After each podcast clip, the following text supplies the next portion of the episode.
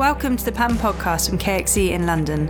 As a church, we want to learn ways of being with Jesus, becoming like him, and doing the things he did in order to see the city we love transformed. This podcast is a resource to help us explore these spirit filled patterns of living and start putting them to practice every day. In this podcast, we're exploring the practice of kindness. Pete James went to chat to Rowan Williams, who's the former Archbishop of Canterbury and a globally respected theologian. Pete loved being in the presence of someone who was his intellectual equal, just for one day only. Only joking, he gets to work with me. Anyway, enjoy it, it's a great conversation.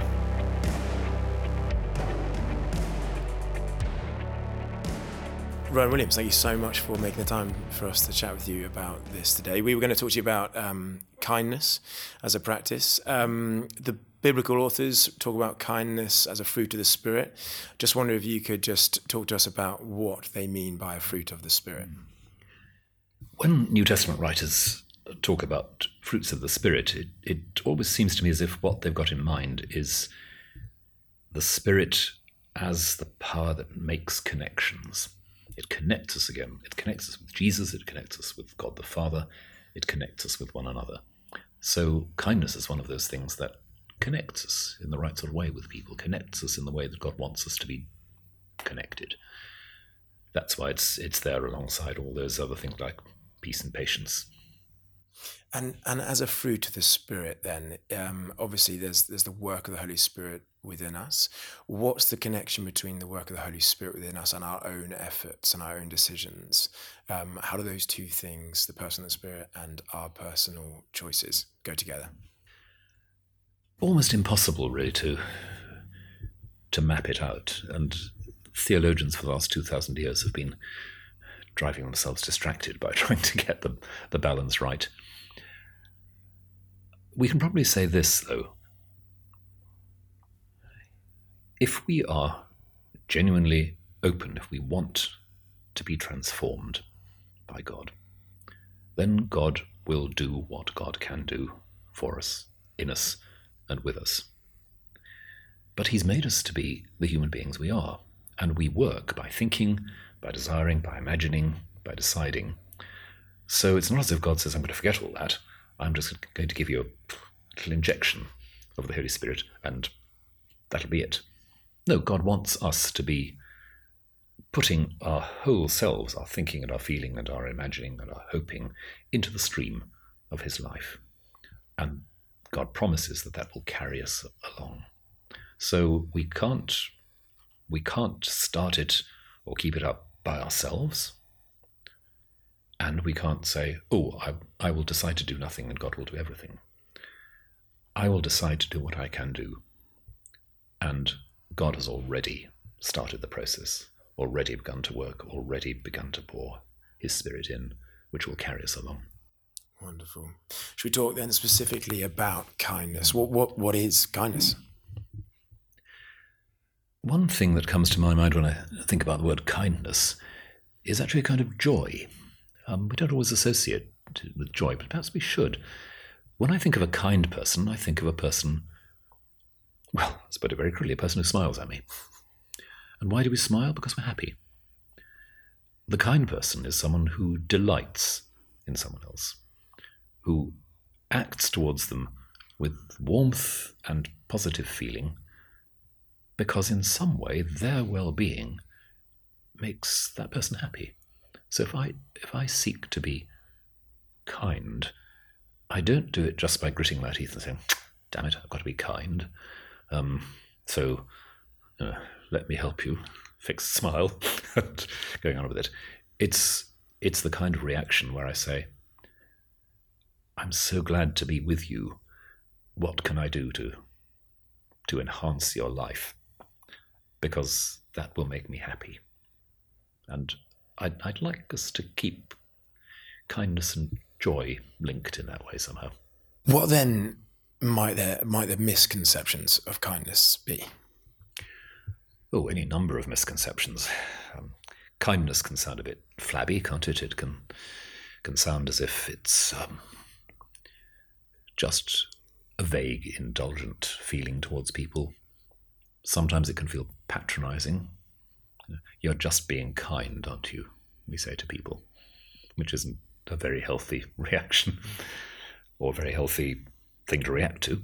Um, and I suspect that when either of those things is going on, when it's just a kind of bland being nice, or when it feels patronizing, what's missing is that joy I was talking about, that positive um, affirmation of and delight in the other person, and also that openness to them. So this sort of joyful kindness, uh, this delight in others and seeing others flourish, uh, where do you see that in the life of Jesus? In the fourth chapter of St. John's Gospel, when Jesus has been talking to the woman at the well in Samaria, um, the disciples go off to buy the sandwiches. Jesus stays behind, chats to the woman. She goes off full of excitement to tell everybody about this. The disciples come back with lunch, and um, Jesus says, I have food to eat that you know nothing of. In other words, he has been enriched and engaged and given joy by his encounter with the woman at the well. And that seems to me one, one of the keys to understanding what's going on. Jesus himself, in his humanity, is enriched and fulfilled, we could say, by the sharing of love, by the sharing of what he has to give. And it feeds him, it nourishes him, it gives him joy. And of course, also, um, he tells us that there is joy in heaven over one sinner who repents. So, anyone turning back to God, everybody is delighted to see them. It's not that people gather round and say, Well, glad you saw sense at last. People are just so happy to see you because now we can, you know, we can together be different. So that's an incredible example from Jesus' life of how he's how he's shown kindness and almost been brought alive himself through it. What about the cross? Is that his ultimate expression of kindness, a, compassionate kindness towards humanity? It sounds a strange word to apply to the cross, doesn't it? Kindness. It almost feels a bit, a bit weak, and yet uh, you can see it in that light because certainly two of the sayings that St. Luke records of Jesus on the cross forgive them, they don't know what they're doing. What, what is that except a, a kind of profound kindness? It's, it's saying, here are these people acting in almost unimaginable cruelty and brutality. But, says Jesus, they don't know. If only they knew what, what they were doing to themselves, never mind me. And when the crucified thief turns to him, Jesus' response is immediate You're going to be with me today. So it may well be appropriate to say there's kindness going on in the crucifixion. And that's a kindness that comes out of the fundamental reality that on the cross, Jesus is sharing as completely as possible the pain, the abandonment, the lostness that human beings feel. He's going right to the bottom of that, scarring it out right to the bottom of the pot, as it were, and making sure that he takes it all into himself so that you know, we can be released from it. And interesting to think about the, the very origins of the word kind in the English language, because kind in Old English means means nature. We say humankind. Um, and it it's simply a word for what we share. And that's why in some um, some Christian writings from the Middle Ages in English, the kindness of God is God's fellow feeling, God sharing our nature, very much compassion, feeling alongside us. So we need sometimes to remember that that's part of the sort of back history of, of the word. Hmm.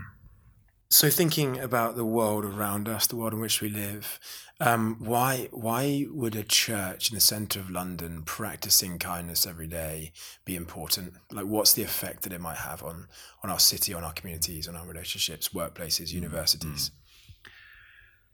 Most workplaces, not only in London, do seem to be afflicted very deeply and very often by the sense that other people are a bit of a threat and a bit of a menace, a bit of a nuisance.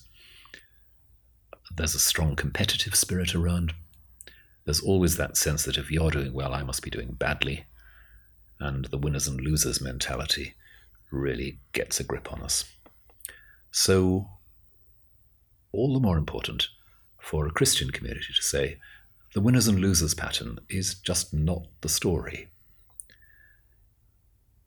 If we're prepared to look at one another gratefully, joyfully, and to, to let that shape our reaction to one another, if we're able to be kind in that way, then we are doing something rather revolutionary.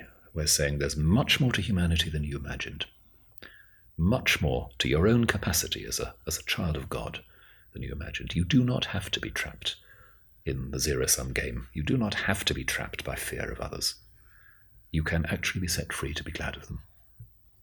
If that compels us, then being that kind of a person, that kind of community, um, how do we grow in this stuff? Sometimes it helps us in, in our prayer and our reflection just to remember what Jesus in the Gospels seems always to be saying, which is simply, God is glad of our company. We think again about a story like the prodigal son. The father is just so glad to see the son returning. And Jesus himself, as we've seen, is, is nourished by the response of trust and love that he draws out from people. So we can we can start by thinking, hmm, you know, God is glad to see me.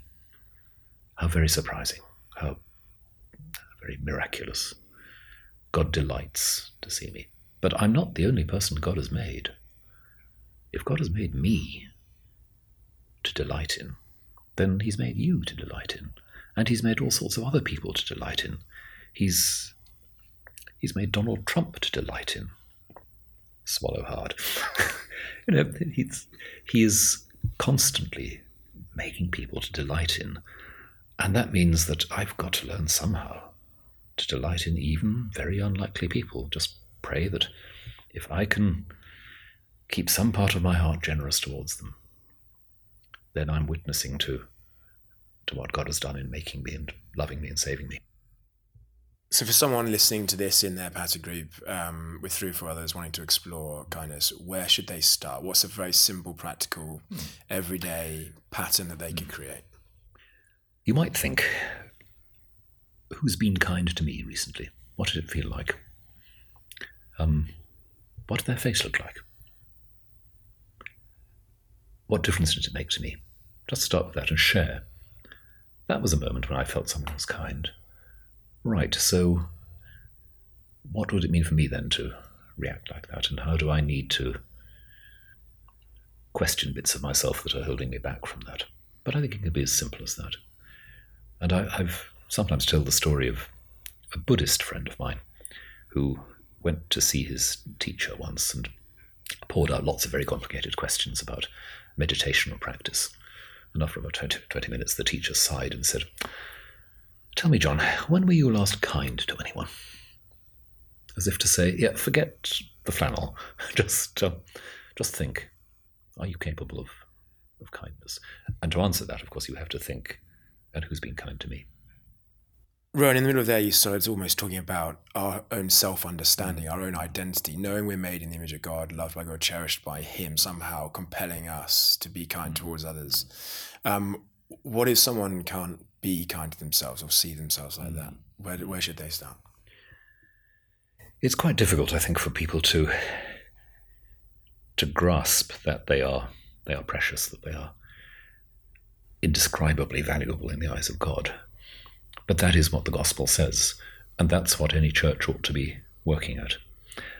And it's not a matter of saying you're precious to God because you're so wonderful, in yourself, in your capacities. You, you know, you're you're handsome, and successful, and clever. No, you're just precious. You're just valuable because you're there. End of story.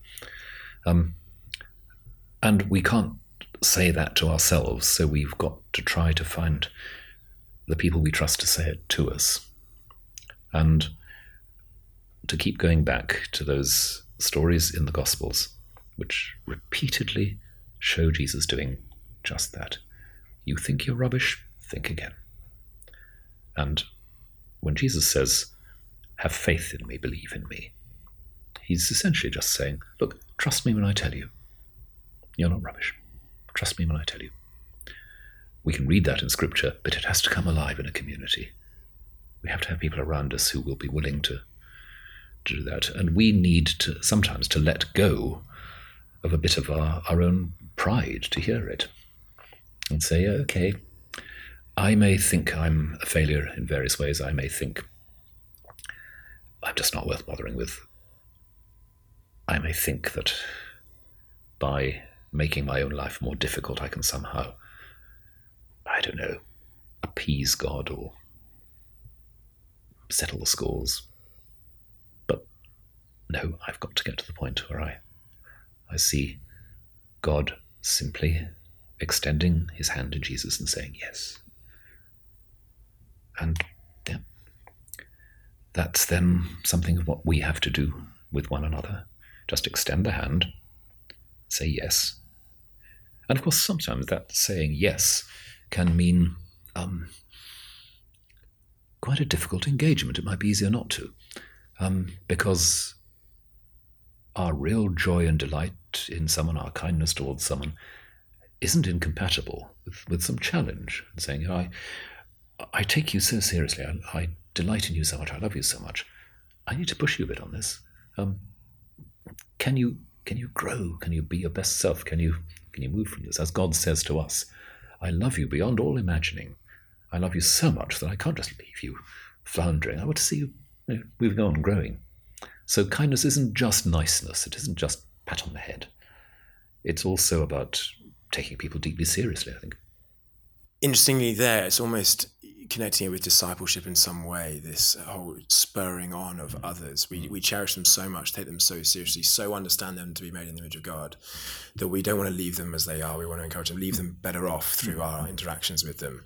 And you talked about the woman, the well, running off with excitement and mm. telling others. What, what, what, could, what, what revolution, as you described, could we trigger through kindness? What effect can we see it in others? There's a story I heard about a, a church in a city in the United States where people worked quite a lot with um, with prostitutes in the downtown area. And one of the workers discovered one day that um, one of these young women was having a birthday, and went round to other members of the church and said, "Well, she uh, comes off duty, so to speak, at three in the morning, so we're going to have a birthday party." So they organised a birthday party. They took over a little hall there. They got the cakes and the sausages and the hamburgers and everything. And this young woman arrived, and there was a birthday party. And somebody who was there asked one of the workers, Well, what, what's all this about? Who, who organised this? And they said, The local church. And he said, What the hell kind of church is that? And the answer was the kind of church that organises birthday parties for prostitutes at three o'clock in the morning. And I thought, yeah, that's that's quite a quite a testimony, because that says something about the the revolutionary nature of it. What might take people out to say, you know what? We see that in in the Gospels. We see it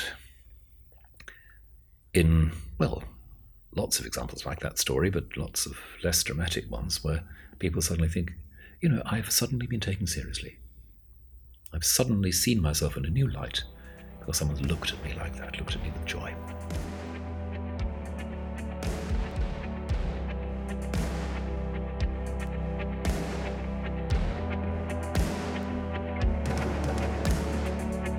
Thank you for listening to the Pattern Podcast.